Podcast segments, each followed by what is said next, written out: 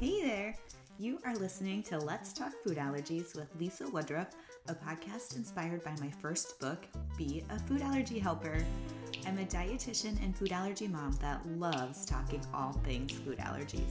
Today, we are talking about snacks for children with Suzi Hinck, dietitian and owner of The Parenting Dietitian. Suzi shares advice on all things snacks, as well as strategies for helping children nurture a healthy relationship with all foods. If you are a parent that struggles with what to feed your child at snacks, then you need to listen to this podcast. Whether you are a food allergy family or not, snacks have an important role in how we feed our families. But before we get started, I want to share my disclaimer that this conversation and podcast in general is provided for general information purposes only. It is not intended to replace the advice of a medical professional. As always, individuals with food allergies should consult with their healthcare team to create an individualized food allergy and anaphylaxis emergency care plan. And now, let's talk food allergies.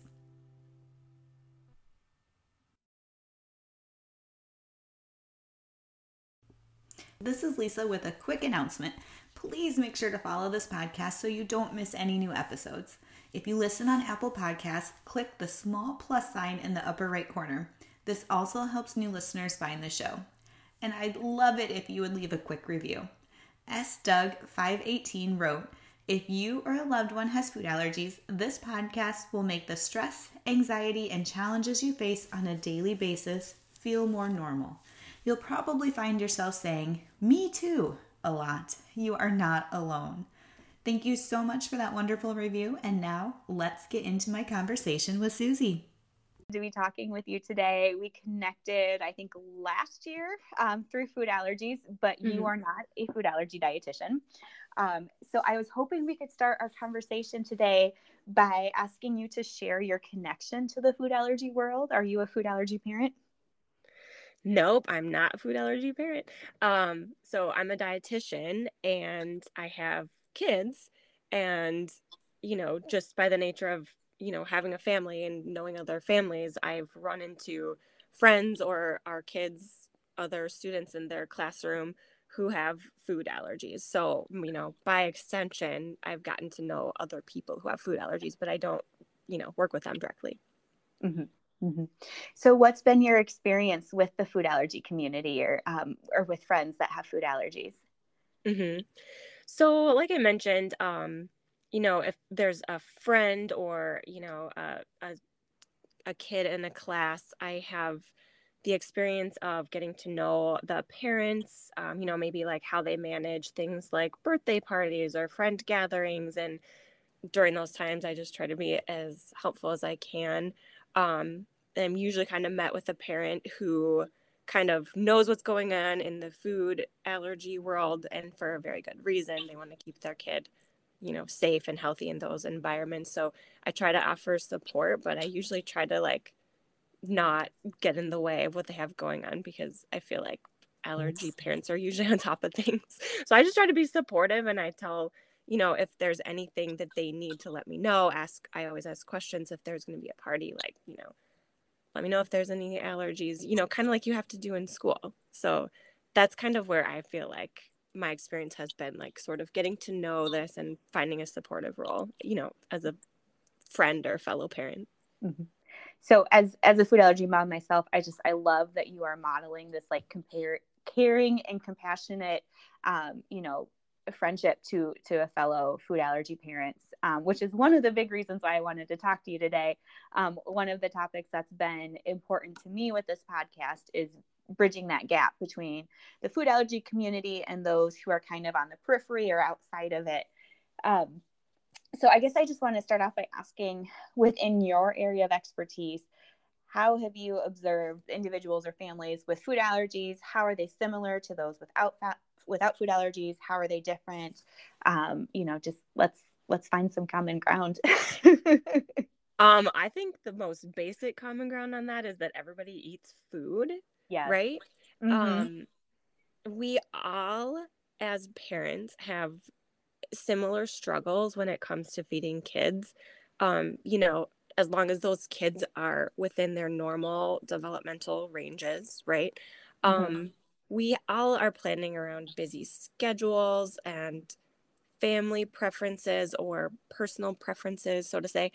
Um, we might have some sort of religious religious or cultural norm that we're trying to consider or you know family traditions maybe around holidays but i think um, we're all kind of just figuring out food and meals and that comes down to just planning logistics mm-hmm. knowing what we need to have available and when and then you know we figure it out kind of like we have to figure out anything. Um, i think families who are dealing with food allergies have to do that to another level. There's more planning they have to be more diligent more vigilant of ingredients more aware of their surroundings etc that you know families who are not thinking about that don't have to put that in their in their list of things that they're planning around a meal. Right right. You did such a good job laying that out. Thank you yeah. Um, and i think if if you're willing perhaps we should touch on the fact that like while we are both dietitians we are not both food allergy dietitians um, and that kind of brings up the point that dietitians are like doctors in the sense some of us are generalized and some of us are specialized. Your specialty is the world of parenting and family nutrition. My specialty is food allergy nutrition and I think this is an important distinction to make since um, unfortunately there is a perception in some parts of the food allergy community that dietitians could be a waste of time or that Google can help more than a dietitian can. And I know I'm getting on a long rant, so I apologize for that. Uh, but I was hoping you would share some general information and background about how someone becomes a dietitian, like what's our education and training process. Oh yeah, sure. So um yeah, it so you know, dietetics falls kind of within that healthcare professional field. And so, in order to become a dietitian, a person has to has has to have the appropriate prerequisites and become admitted to a program. Um, you have to do education and training and a dietetic internship, and then you have to pass the national board exam and become licensed. So, just like any other medical profession, like physical therapy, occupational therapy, nursing, mm-hmm. they have to do, do similar things to it, just the requirements are different for each. So, our requirements in the dietetics world are broad about all of nutrition among all the, the lifestyles and disease states, right? Mm-hmm. So, um, there within that there's different categories just like any other health profession um, there's different categories of how you would um, specialize that. You know if you think about it really broadly if you had a broken ankle and went to go see your ob about it they'd be like yeah i see you've got a broken ankle. You need to go to orthopedics or like yep. urgent care or something. They can tell you what the issue is obviously and then they don't treat or manage that condition. So it's like the same with you know dietetics. If someone came to me and their child had a list of food allergies, I would say, Yes, I see you have a diagnosis of X food allergies. You need to go see like a pediatrician, allergist, and a dietitian who specialize in these allergies. Um, you know, hopefully they're all on the same team. And if not, like maybe through mm-hmm. the same provider. Um, right, right. I don't treat or manage that condition. Like in school, we were taught the basics of food allergies. Um, but we were we were specifically instructed to refer that to um, a pediatrician team of people who is working with this family who can diagnose the condition through appropriate testing and then they can manage that through appropriate medications or treatment regimen you know whatever that might be according to that condition and then you know i just feel like dietitians have found there's this need for families to work closely with the dietitian in this area. So there's a specialty related to fit that need. Once the medication and treatment plan is in place, you know, that parent or family will probably want to work with a dietitian who knows the ins and outs of this allergy world. But not every dietitian is going to know that because there's dietitians who work in the NICU who formulate tube feeds for infants mm-hmm. and like you don't do that i don't do no. that and you know like for example like i know what the top food allergens are. I know what the symptoms are. I know the difference between a food allergy versus a food intolerance. And I know like the testing of a food challenge, a blood test, a skin prick test, but beyond that, I don't really know that much about what it is to um, diagnose allergies because that's their job. And then in terms of, you know, treating and living with that, that's a different level. Like that's kind of the rest of your life for as uh, however long you need it. Sometimes it can, mm-hmm. can grow out of an allergy, right? But that's where the parents of this kid would want to join up with the dietitian who's in that area, knows that really well. And I can see how, you know, if a dietitian doesn't, if many dietitians don't know that area, I can see how there is a perception that, you know, in general, dietitians don't know about allergies. But if you look at the broad spectrum of all dietitians in the world, they don't all specialize in allergies. right. So I feel like, I mean, I could see how that perception exists, but I think that if a family wants to um, understand their allergies and work with somebody, then like there's totally a niche for dietitians who are doing that, and right. they are the experts in that. And I would definitely refer to um, you or somebody in that area because I, I don't do that. Right, and I just want to highlight um, for anyone listening um, unfortunately, not all allergy clinics have a dietitian in house. So, if you are hoping to to work with a food allergy dietitian, that FARE or Food Allergy Research and Education does offer a pediatric food allergy nutrition course, um, and then they have mm. a directory on their website of FARE trained dietitians that you can use to find a food allergy dietitian that practices in your state. Um, so I will definitely link to that in the show notes. But then also, what's coming to mind is I don't think just the general perception of dietitians realize that clinical is just one area that dietitians practice in. You know, yeah. um, so like a, clinical dietitian would be someone either that does like inpatient or outpatient work or private practice work but then there's also dietitians that work in like food service or the retail setting or um, research like uh, you know not all dietitians necessarily work with um, you know work with clients. Yeah for sure. I feel like even in the last you know 10 years our field has really really expanded and mm-hmm. you can basically do anything with this field which is really cool and one of the reasons why i wanted to go into it because i knew i was interested in like food and nutrition and helping people in that way but i didn't actually quite know what direction within that i was going to take mm-hmm. but yeah there's dietitians who work like you said um, in in research. There's some who work in marketing. Some people specialize in sports. There's wellness dietitians. There's mm-hmm there's literally a dietitian for anything. There's people dietitians who work specifically with chefs and do right you know, meals. I don't know. They're anything. Right. Right. so that's another important thing to look for. Um, you know, when you're seeking out a dietitian, like what area do they work and Do they have experience working with a lot of other patients, or is it, yeah, are they more focused on writing or marketing or research or you know, not direct patient care?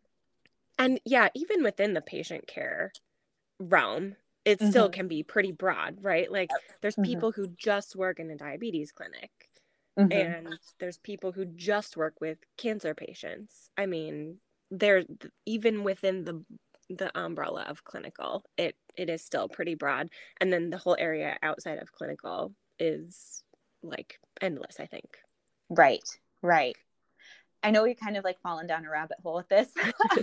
so yeah. so to jump back to the beginning, um, you know, building that bridge between the food allergy world. Um, I just want to talk a little bit more about like snacks. Um, yeah. which is an area where like both of our specialties overlap, right? Because like mm-hmm. snacks are something that all kids need, that all families use, whether or not they have a food allergy. Um, and I know you have a great blog post about snacks, which I'll link to in the show notes. And so I'd love for you just to talk a little bit about like the basics with your expertise as a family dietitian when it comes to like all things snacks and kids. Yeah, sure. Um, so if anyone is a parent, they know that kids eat pretty frequently. Um, they're growing and they're developing rapidly, and this requires energy. So it's normal for kids to want to eat you know, three meals a day with snacks in between and that's great.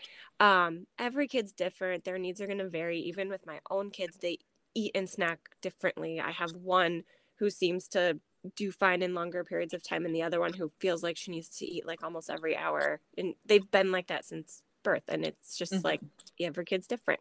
So i think knowing your kid and knowing that they need to eat frequently is a good place to start. Um, and then I, I think there's a little bit of a fine point on like how important it is to keep a regular schedule I say that with, you know, a little bit of ease and grace because everybody's busy. I think mm-hmm. of it mm-hmm. as more of like a, you know, throughout the course of the day, can you keep things flowing versus like this period of time has to be a meal or a snack. Mm-hmm. Um, and just knowing how long it has been since your kid has had a meal or a snack so that they're, you know, not getting hangry on us. But um, one every person can be like that, right? So I just try to help parents understand what a schedule can look like. It doesn't have to be extremely regimented, but you know, with flow throughout the day. And I just honestly talk about the main food groups. You know, it can really come back to the basics of fruits and vegetables and whole grains, protein. Um, and I just try to make sure that they understand that um, creating snacks might be a little bit easier than they think. It doesn't necessarily have to be um, something that is a packaged thing that is called a snack. A snack can be anything that is food in between a meal. And mm-hmm. it's totally fine if it's a packaged snack, but it just it doesn't have to be labeled as such. If um, a parent is like, I don't know how to do a snack, what do I go buy a snack? It could be anything that you have. It can be fruit and vegetables you have in your house. Um, it can be you know parts of leftovers from a meal that you throw together on a plate maybe a person's into yogurt and granola or muffins and you make things at your house or maybe you're out and about and you have to figure it out out there mm-hmm. so i try to um, work with families individually to ask what they need for their meals and their snacks and then figure it out from there or is the snacking happening happening at home? Is it happening at school? Is it happening in between activities? And how do you plan for that? Um, and i think when you think about your day and your week then it's easier to figure out kind of like how you need to get the snacks in and when and where. And then from that point we look at how are you getting your major food groups? And maybe do they need to be incorporated into the snack because they maybe not be at, at the mealtime or maybe they mm-hmm. are at the mealtime but they're not eaten so how can you kind of recover from that and maybe offer it as a snack right Right. So I love that because I think a lot of us, when we think of snacks, what immediately comes to mind, you know, are like snacky foods that, you know, you keep in a snack closet. um, mm-hmm. And then, you know, like with, with food allergies, depending on what food allergy a child has or what combination of food allergies, you know, you're looking at you know, a lot of allergy friendly products are two to three times more expensive than sure. you know um, you know normal um, or not normal but you know standard options that you can get um, when you're not having to worry about like nut free facilities or yeah. you know milk free products um, but you know when you look at something like you know like an apple an apple costs the same whether you know someone has a nut allergy or not yeah um so i think that's a good way to like change our perspective on what we consider snacks because then we're opening it up to like all sorts of different kinds of foods. Yeah i think so too and when i work with families i often just give the advice of think first about fruits and vegetables. Um you know rarely are those an allergen although right right. right it can happen but you're right yeah, yeah but it can i'm aware but, yep. Yeah exactly. So you know if a person had a very specific allergy i'm not going to like tell them to eat that food obviously. I'm just talking about in the broad picture when i yeah. work with families i tell them like first think about fruits and vegetables as part of a snack and then um, one of the ways i can help like conceptualize this for a family is to include you know, another food group. So try to combine two different food groups. So if you have a fruit or vegetable, combine that with a healthy fat or a protein. So maybe mm-hmm. that means, you know, a vegetable with hummus, or maybe that means a fruit or vegetable with cheese. If it's something like a muffin or a bar, maybe it's already, you know, incorporated in there. But I kind of that that's personal preference. Um, and another was like smoothies. You get the fruit and you can have whatever goes with it in terms of you know like the the fat or the protein. So I feel like within the food allergy world, then it just becomes another layer of mm-hmm. what those options are, right? If mm-hmm. there's a nut allergy, then you're going to use like whatever nut free or safe butter that you choose or, you know, something like that. So it's not really like the snack itself is different. It's just the option of within that snack right. varies person to person. Right. So like I, what comes to mind is I think of like peanut butter and apple slices. You know, that mm-hmm. was a common snack from when um, when I was a kid. I know. um, mm-hmm. so, like, so you can't do peanut butter. Well, what can you do instead? Well, there are definitely like other like cashew butters or almond butters that are made in facilities that don't process peanuts. Or you know, if you have a different tree nut allergy, you can look at sun butter or you can look at soy butter. Like there's so many yeah. alternatives that like yes, you cannot do peanut butter and apples, but how can we tweak it or how can we adapt it to make it fit your family's needs? Yeah, yeah, exactly. And I think that can go for sort of anything. Same thing with like vegetable and hummus. Mm-hmm. Like, yeah, if there's a tree nut allergy, you might want to work at home and make your own kind of hummus that is like bean based or something. Mm-hmm. And that it's the same type of snack, but just, you know, a different ingredient. Right, right, right, right. So this is awesome. I love, um, I love your idea of was it trying to do at least two food groups when it comes to a snack, whether it be like fruit or vegetables and a protein and um, some type of like carbohydrate or starch or fiber. Yep, exactly. And so then people, and actually, what I love even more is, you know, I educate families on this, but then I tell them best way to get your kids involved is to give them choices. And so, yeah, yes. combine two food groups. But so then it would be sort of working with you know the child or the children in that family for that parent to do so and say like hey which fruit would you like you know apple or orange or whatever it's going to be and then what do you want to combine it with you know do you want to like you said do you want to combine the apple with some sort of nut butter or nut free butter or do you want to combine you know i feel like when mm. kids have the power to choose they're they get so much more excited about it.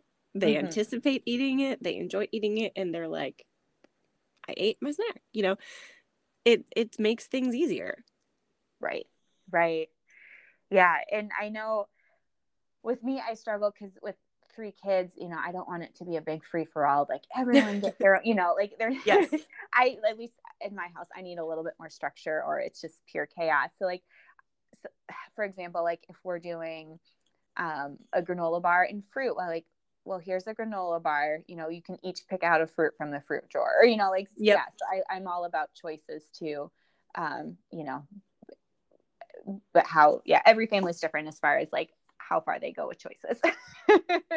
yeah, choices within reason. Like the way yes. I look at it as I'm fine with any of these choices that I'm laying out for my child. So whatever they want to choose is fine. You know, because I feel like kids also need a little bit of control. So much of their day is not in their control. Mm-hmm. And so if I can just lay out options that I know I'm okay with, they can choose whatever. Right. And that's different than saying, help yourself to anything in the kitchen. Yeah. I just want to stress that. Yeah. Yes, yeah, exactly. I meant like if parent, I'm laying yeah. out the options, here they are for you within those yes. options. Take your pick. Yes, I like that. I like that. So then I guess how do we differentiate between snacks and meals? Like, what advice do you give families on that? Oh, yeah, for sure. Um, parents ask about that, especially when it's getting close to mealtime and, mm-hmm. you know, maybe it's been busy, maybe kids are really hungry and they want to eat a snack, but you're like, just hold on because we're just trying to make the next meal. You don't want them to eat a ton of snack right then because then they're likely not going to eat the meal. Right. Um, I mean, obviously, every kid's different, and if they're growing a lot, maybe they will eat a snack in a meal, but you never know, right? But mm-hmm. all I'm saying is, know your kid, know the time of day, know what you're doing. My best advice is to, like I said before, is to have sort of structure in the day so that you know they're hungry for snack. It is time to eat a snack, and then snack's gone, and we're mm-hmm. done. And then they know when the next meal is coming. So I think communication is important. They know when the next meal's coming. Maybe they're helping make it, maybe they're not, but they know what's going to happen and they're going to have that next. Now, in that in between time, I feel like sometimes parents can run into this like, ah, but they just want more snack or like, oh, they're super hungry and the meal's not ready yet. So mm-hmm. in those situations, I always give the advice of, you know, at least this only plays well if you're at home, but give the advice that if you can, while you're getting that meal ready and they're just really, really hungry, set out a little fruit or a vegetable plate while you're preparing your meal. Mm-hmm. Like, have you ever been so hungry yourself when you're cooking? You're like kind of nibbling on whatever it is you're eating. You're right. You know, like I'm sitting here slicing a pepper, or even if it's like the chips and the salsa are there for the taco night that we're having while I'm getting everything ready. Like, it's normal to feel hungry mm-hmm. as you're anticipating a meal. I often will set out, if my kids are very hungry, a little plate of vegetables because I don't care if they eat that. That's right. great. They'll eat right. more vegetables. And right. if they don't, if they don't, I also don't care because I know that their meal is coming and they will eat the meal. So, you know, I feel like it it's hard to answer one way directly, but my advice is try to have structure with meals and snacks so they don't run into each other because then yes. you run the risk of you know overeating on the snack not eating the meal or being so hungry at the meal. I mean this can go play true with really really little kids. If they're so hungry and exhausted they won't eat and then they actually mm-hmm. are actually very hungry and you have a problem. So mm-hmm. it's different situation to situation. Right. Right. I definitely do the same thing with with vegetables too. Like if it's if it's one of those nights where either dinner's late getting out or like the kids are just constantly like distracting me from being able to get the meal on the table because they're so yes. hungry. I yes. like, Here, here's the vegetable. You can start with this. yep. And yep. Sometimes I just get it all set out and I just give them jobs. Like the faster we get all this to the table or whatever on your plate or however mm-hmm. it's working that night, you know, faster we can eat. And then often they'll just come to the counter take a plate or two over. But as they're doing so, they're nibbling off of what's going on. Like, you know what? This is fine. Yep. Yep. I love this. All right. So I guess how do you help families navigate like nutrition misinformation about snacks or like what are some common misconceptions that you encounter about snacking? Oh, that's a good one. Well, I think two different ways. Um so I have no problem with people, you know, choosing packaged foods. I think there's a time and a place. I do it often. Like, it, there's so many snacks available now. Mm-hmm. And there's a lot of really good snacks. I think oftentimes people may, you know, I'm saying people in the general world who may not be reading labels as much as allergy parents are, but it's pretty common that people like aren't really reading the label too much. And I think parents often forget about how much um, sugar and sodium that are in processed foods. Mm-hmm. So I will do a little bit of education on label reading when it comes to packaged foods and snacks, mm-hmm. just so that they know what they're choosing. Um, you know, even within the realm of like a granola bar, that's a big right. category of snack food. There's some that are just, you know, almost desserty type foods that have lots of sugar in them. And then there are some that are the complete opposite. And your kid may like either or neither. And so it just comes into play of, you know, what makes the most sense for that family. In terms of um, misinformation, I would say, or like misconceptions, um, I'm not really sure. I feel like I would say uh, I just try to let people know that kids are growing snacks are normal. We all need to make sure that we get enough food throughout the day. And sometimes meals can be like just a big uh, conglomeration of a bunch of different foods together. And it's like a snacking lunch, right? Mm-hmm. So the whole term like snack is hard to you know conceptualize with people who haven't really thought about structure of a day of meals and mm-hmm. snacks mm-hmm. so i just try to let people know like structured meals throughout the day put snacks in there and you really got to just go with your gut on how your kid is eating throughout the day and knowing that over time what's normal for that for their growing body. Mm-hmm. can you give an example of like just like throw out some like age group and like what could what could be an option for like structure as far as their meal and snack routine for the day? Oh sure of course. So if um let's think about like a toddler or you know maybe like two-ish age Mm-hmm. kid um uh, they're gonna be needing um snacks meals more frequently than a child who maybe is elementary aged eight or nine so to say Mhm. um and they'll probably eat smaller meals and snacks throughout the day as well in terms of um, the size of them so I would say children often need to have about like five or six meals, snacks a day. So I would say breakfast whenever that happens, lunch whenever that happens, dinner whenever that happens, and then in between are those very specific snack times, two or three for a young child like that um, throughout the day. Older kids who maybe are in the, like I said before, maybe elementary age range, um, probably do need a morning and afternoon snack, but probably could go either way. They probably more likely need an afternoon snack because they're tired and hungry from the busy school day than Mhm. they would like that kind of morning snack. So as kids grow, they kind of need they they are they're better at managing more time between meals and so snacks don't become as necessary or important as long as they're getting the nutrition that they need at those major meal times. Mhm. Mhm. Okay. Um, so I guess in addition to both of us being dietitians, we're both parents. um, so I just I'm curious, how do you normalize fruits and vegetables, um, whether it be at snacks or at, at meals in your own house? Um, that's a great question. Um, I just have them out. It's just part of our normal Mhm. Meal. Um, I my kids know I'm a dietitian. They don't really know what that means sometimes. and Yes, I'm also not trying to I'm also not trying to put myself on a pedestal where we only eat healthy food because that is Mhm. not the case whatsoever. I try to provide fruits and vegetables at every meal that I can.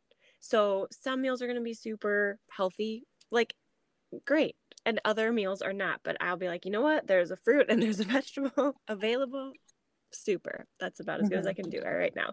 So, in terms of normalizing fruits and vegetables, I offer them with meals and snacks regularly. And then kids get used to that and they know what the options are. And then they're more likely to eat them. So, it's pretty common with kids that um, what they are offered regularly, they, you know, tend to think as normal. And you can think about this in sort of any culture too. Whatever a kid is offered is kind of that's what their family's used to and that's there's nothing wrong with that so i normalize fruits and vegetables by offering them frequently and regularly and like we talked about before giving my kids choices on what they might feel like for Mhm. you know that day or that meal Mhm. I like that. Yeah. Yeah. And I would, I, one of the things that we do is, you know, or we try to, as, at least because we're humans with my husband and I, is, you know, we, we try not to make a big deal of like, oh, you have to eat a fruit or vegetable, or like you, you, Yeah. you didn't put one on your plate. Um, we try to like be as, you know, more role model as opposed to like, do what I say, not what I do, and just try to keep that neutral exposure. Oh, exactly. Um, for sure. And I think that brings up a really good point about um, pressuring kids to eat fruits and vegetables usually will backfire. And so it's not really a recommendation anymore to make a kid eat all of the food on their plate or have, you know, you have to eat this, whatever vegetable it may be, in order to have dessert or something. So those kind of recommendations are not really in play anymore. Like you said, it's about modeling good eating and like putting the food out there. Um, as a parent, it's their it's the parent's job to provide the meal, whatever it is, and snack time, whatever it is. And you really can't force your kid to eat. And it's their job to sit down and eat. And so I think the best thing to do is just if you know, you can talk it's okay to talk about the food. Like today we're Mhm. having whatever XYZ, but there's no reason to force a kid to eat something. I think every now and then a parent really wants their kid to try a new food, right? Because Mhm. it's it could be exciting, it could be really good. So it can be really enticing to ask them to, oh, but give it a bite. Um, but sometimes kids just really don't like that. It's you know, I get that from a kid perspective. So I think one of the things I do is, like you said, model that good behavior of eating all of the things, no matter what it is. They see us doing that. They see meal times as fun. Mm-hmm. And then they're more likely to enjoy the meal. Right, right. Yeah, because sometimes, you know, that you get them to eat that one try bite and then, yeah, you got them to eat it at that meal or that snack, but, you know, you may have turned them off of that food for the rest of their life. you know? Yes. Like, yeah, you got to think big picture sometimes. Yeah, and and feeding kids is is hard and it's yes. really tricky and kids can have a perception of I don't like a certain food because maybe they tried it once and they didn't like how it was prepared um, or maybe they tried a certain type of um, f- even fruit and vegetables can be so different day to day right? Like mm-hmm. something as simple as a banana could be really great one day and horrible uh, two days later. We all know this about that right? So it's natural for kids to kind of be hesitant when there's something new or if they didn't like something like oh how do i know i'm gonna like it again? And yeah it, food we're all we're all um, subject to the differences in food tastes and textures right? So it's mm-hmm. understandable that our kids are still learning that they're little. Right right. And so this kind of leads into a good question like i'm sure most of us as adults understand that fruits and vegetables have health benefits. They're good for us as far as nutrition but like what are some other talking points or what that we could use with our kids or you know what are other reasons why we should include fruits and vegetables whether it's at snacks or at meals um, any thoughts on that hmm I think it depends on the age of the kid and like developmentally, like what can they understand. But, you know, for little kids, simple things. So we know that fruits and vegetables have a lot of vitamins and minerals that help our body function. So um, we can talk about how different fruits have antioxidants. They don't know what an antioxidant is, right? if they're old enough, you might be able to go into it and be like, you know what? fruits are really great because they help our body stay healthy. And if we get sick, it helps our body get rid of our sickness or something like that. They don't mm-hmm. even, you know, not that fruits and vegetables are the cure to sickness, but my point is like if you give your body the nutrients that it needs, it's going to be able to function properly. So if you want to talk about specific body functions, like there's not one specific thing you can sort of say, you know, uh, we know that carrots have vitamin A, and vitamin A has health benefits for your eyes and your skin. But it there's not like eating one carrot is not going to automatically improve your vision, right?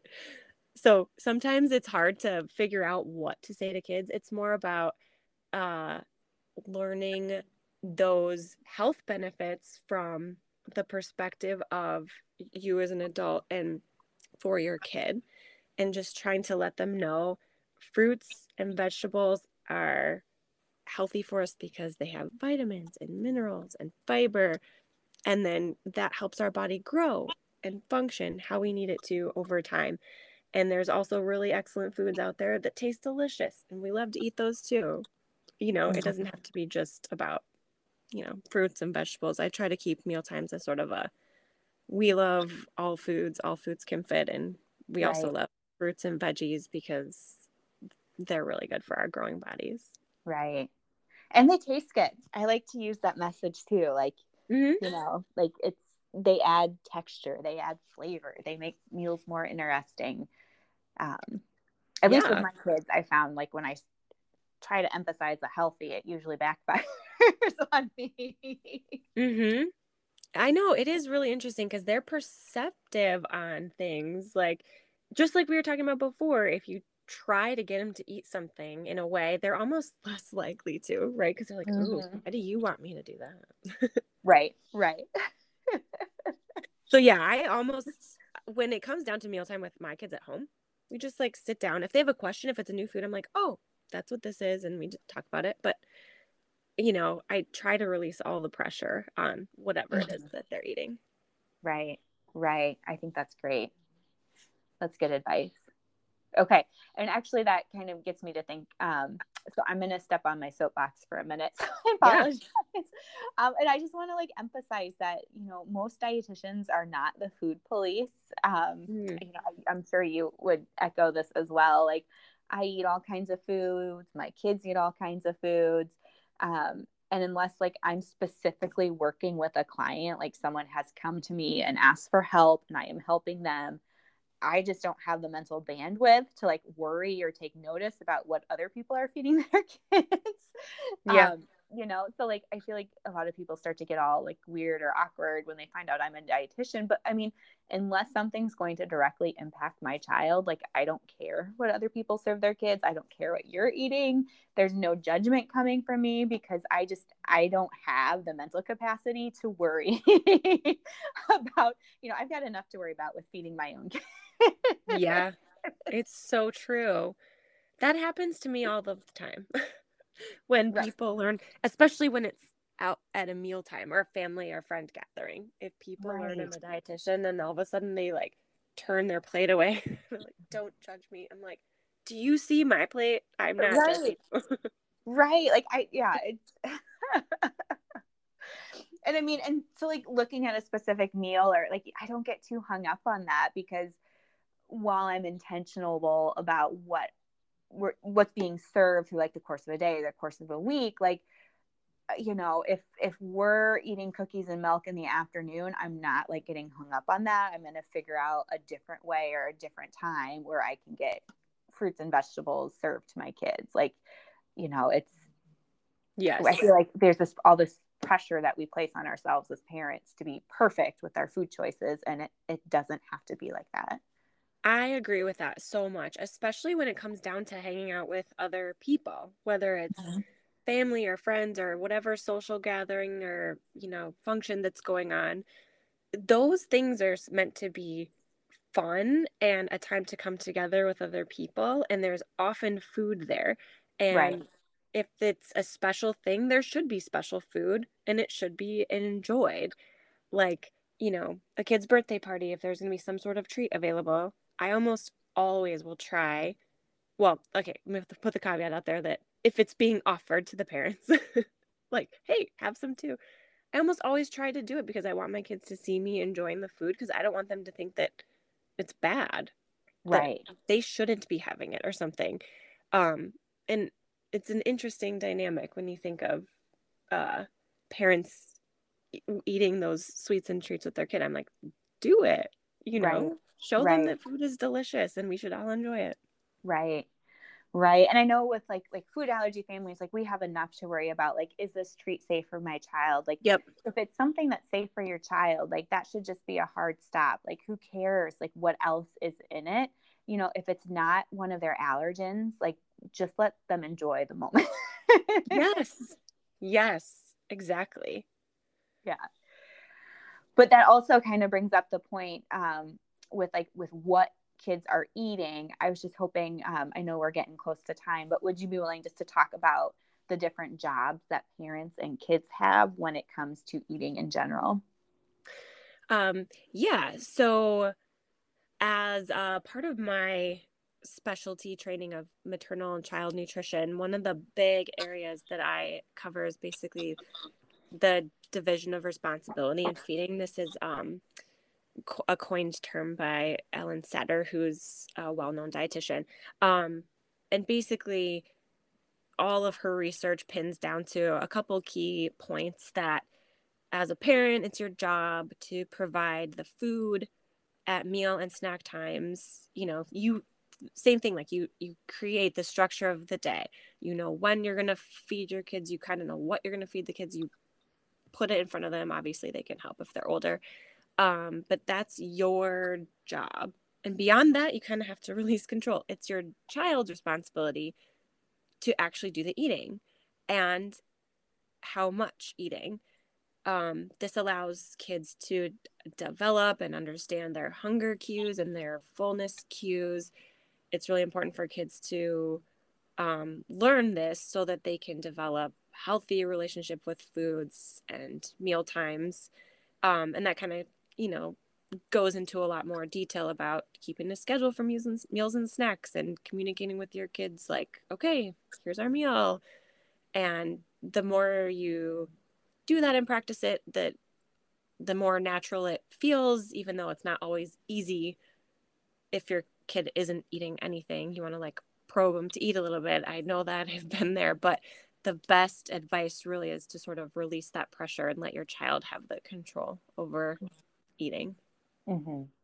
That's a good point because with food allergies, a big conversation is, you know, our goal as food allergy parents is to prepare our food allergy child to eventually manage their own food allergies. Like we want them to be able to carry their epinephrine and read labels and know what foods contain their allergens. But when you step back and look at food from a bigger picture, like our kids grow into adults and then they're responsible for their own eating and like shouldn't our ultimate goal with with with food in general be like to help them have a healthy relationship with food so that they can do the eating and the planning and the scheduling when they're when it's their turn mm-hmm. as adults. Yeah, for sure.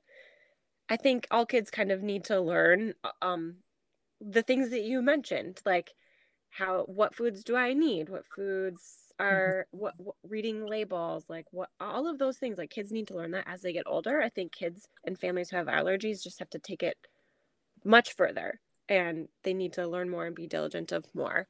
But i think it's very healthy to think of kids being i mean healthy in like life prospect um to let kids be independent about their eating.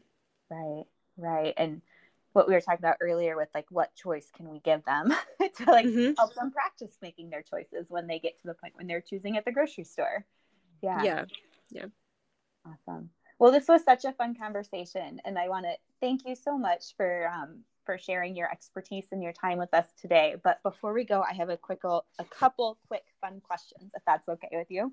Sure. Okay, so do you have any favorite resources related to either your area of nutrition expertise or food allergies?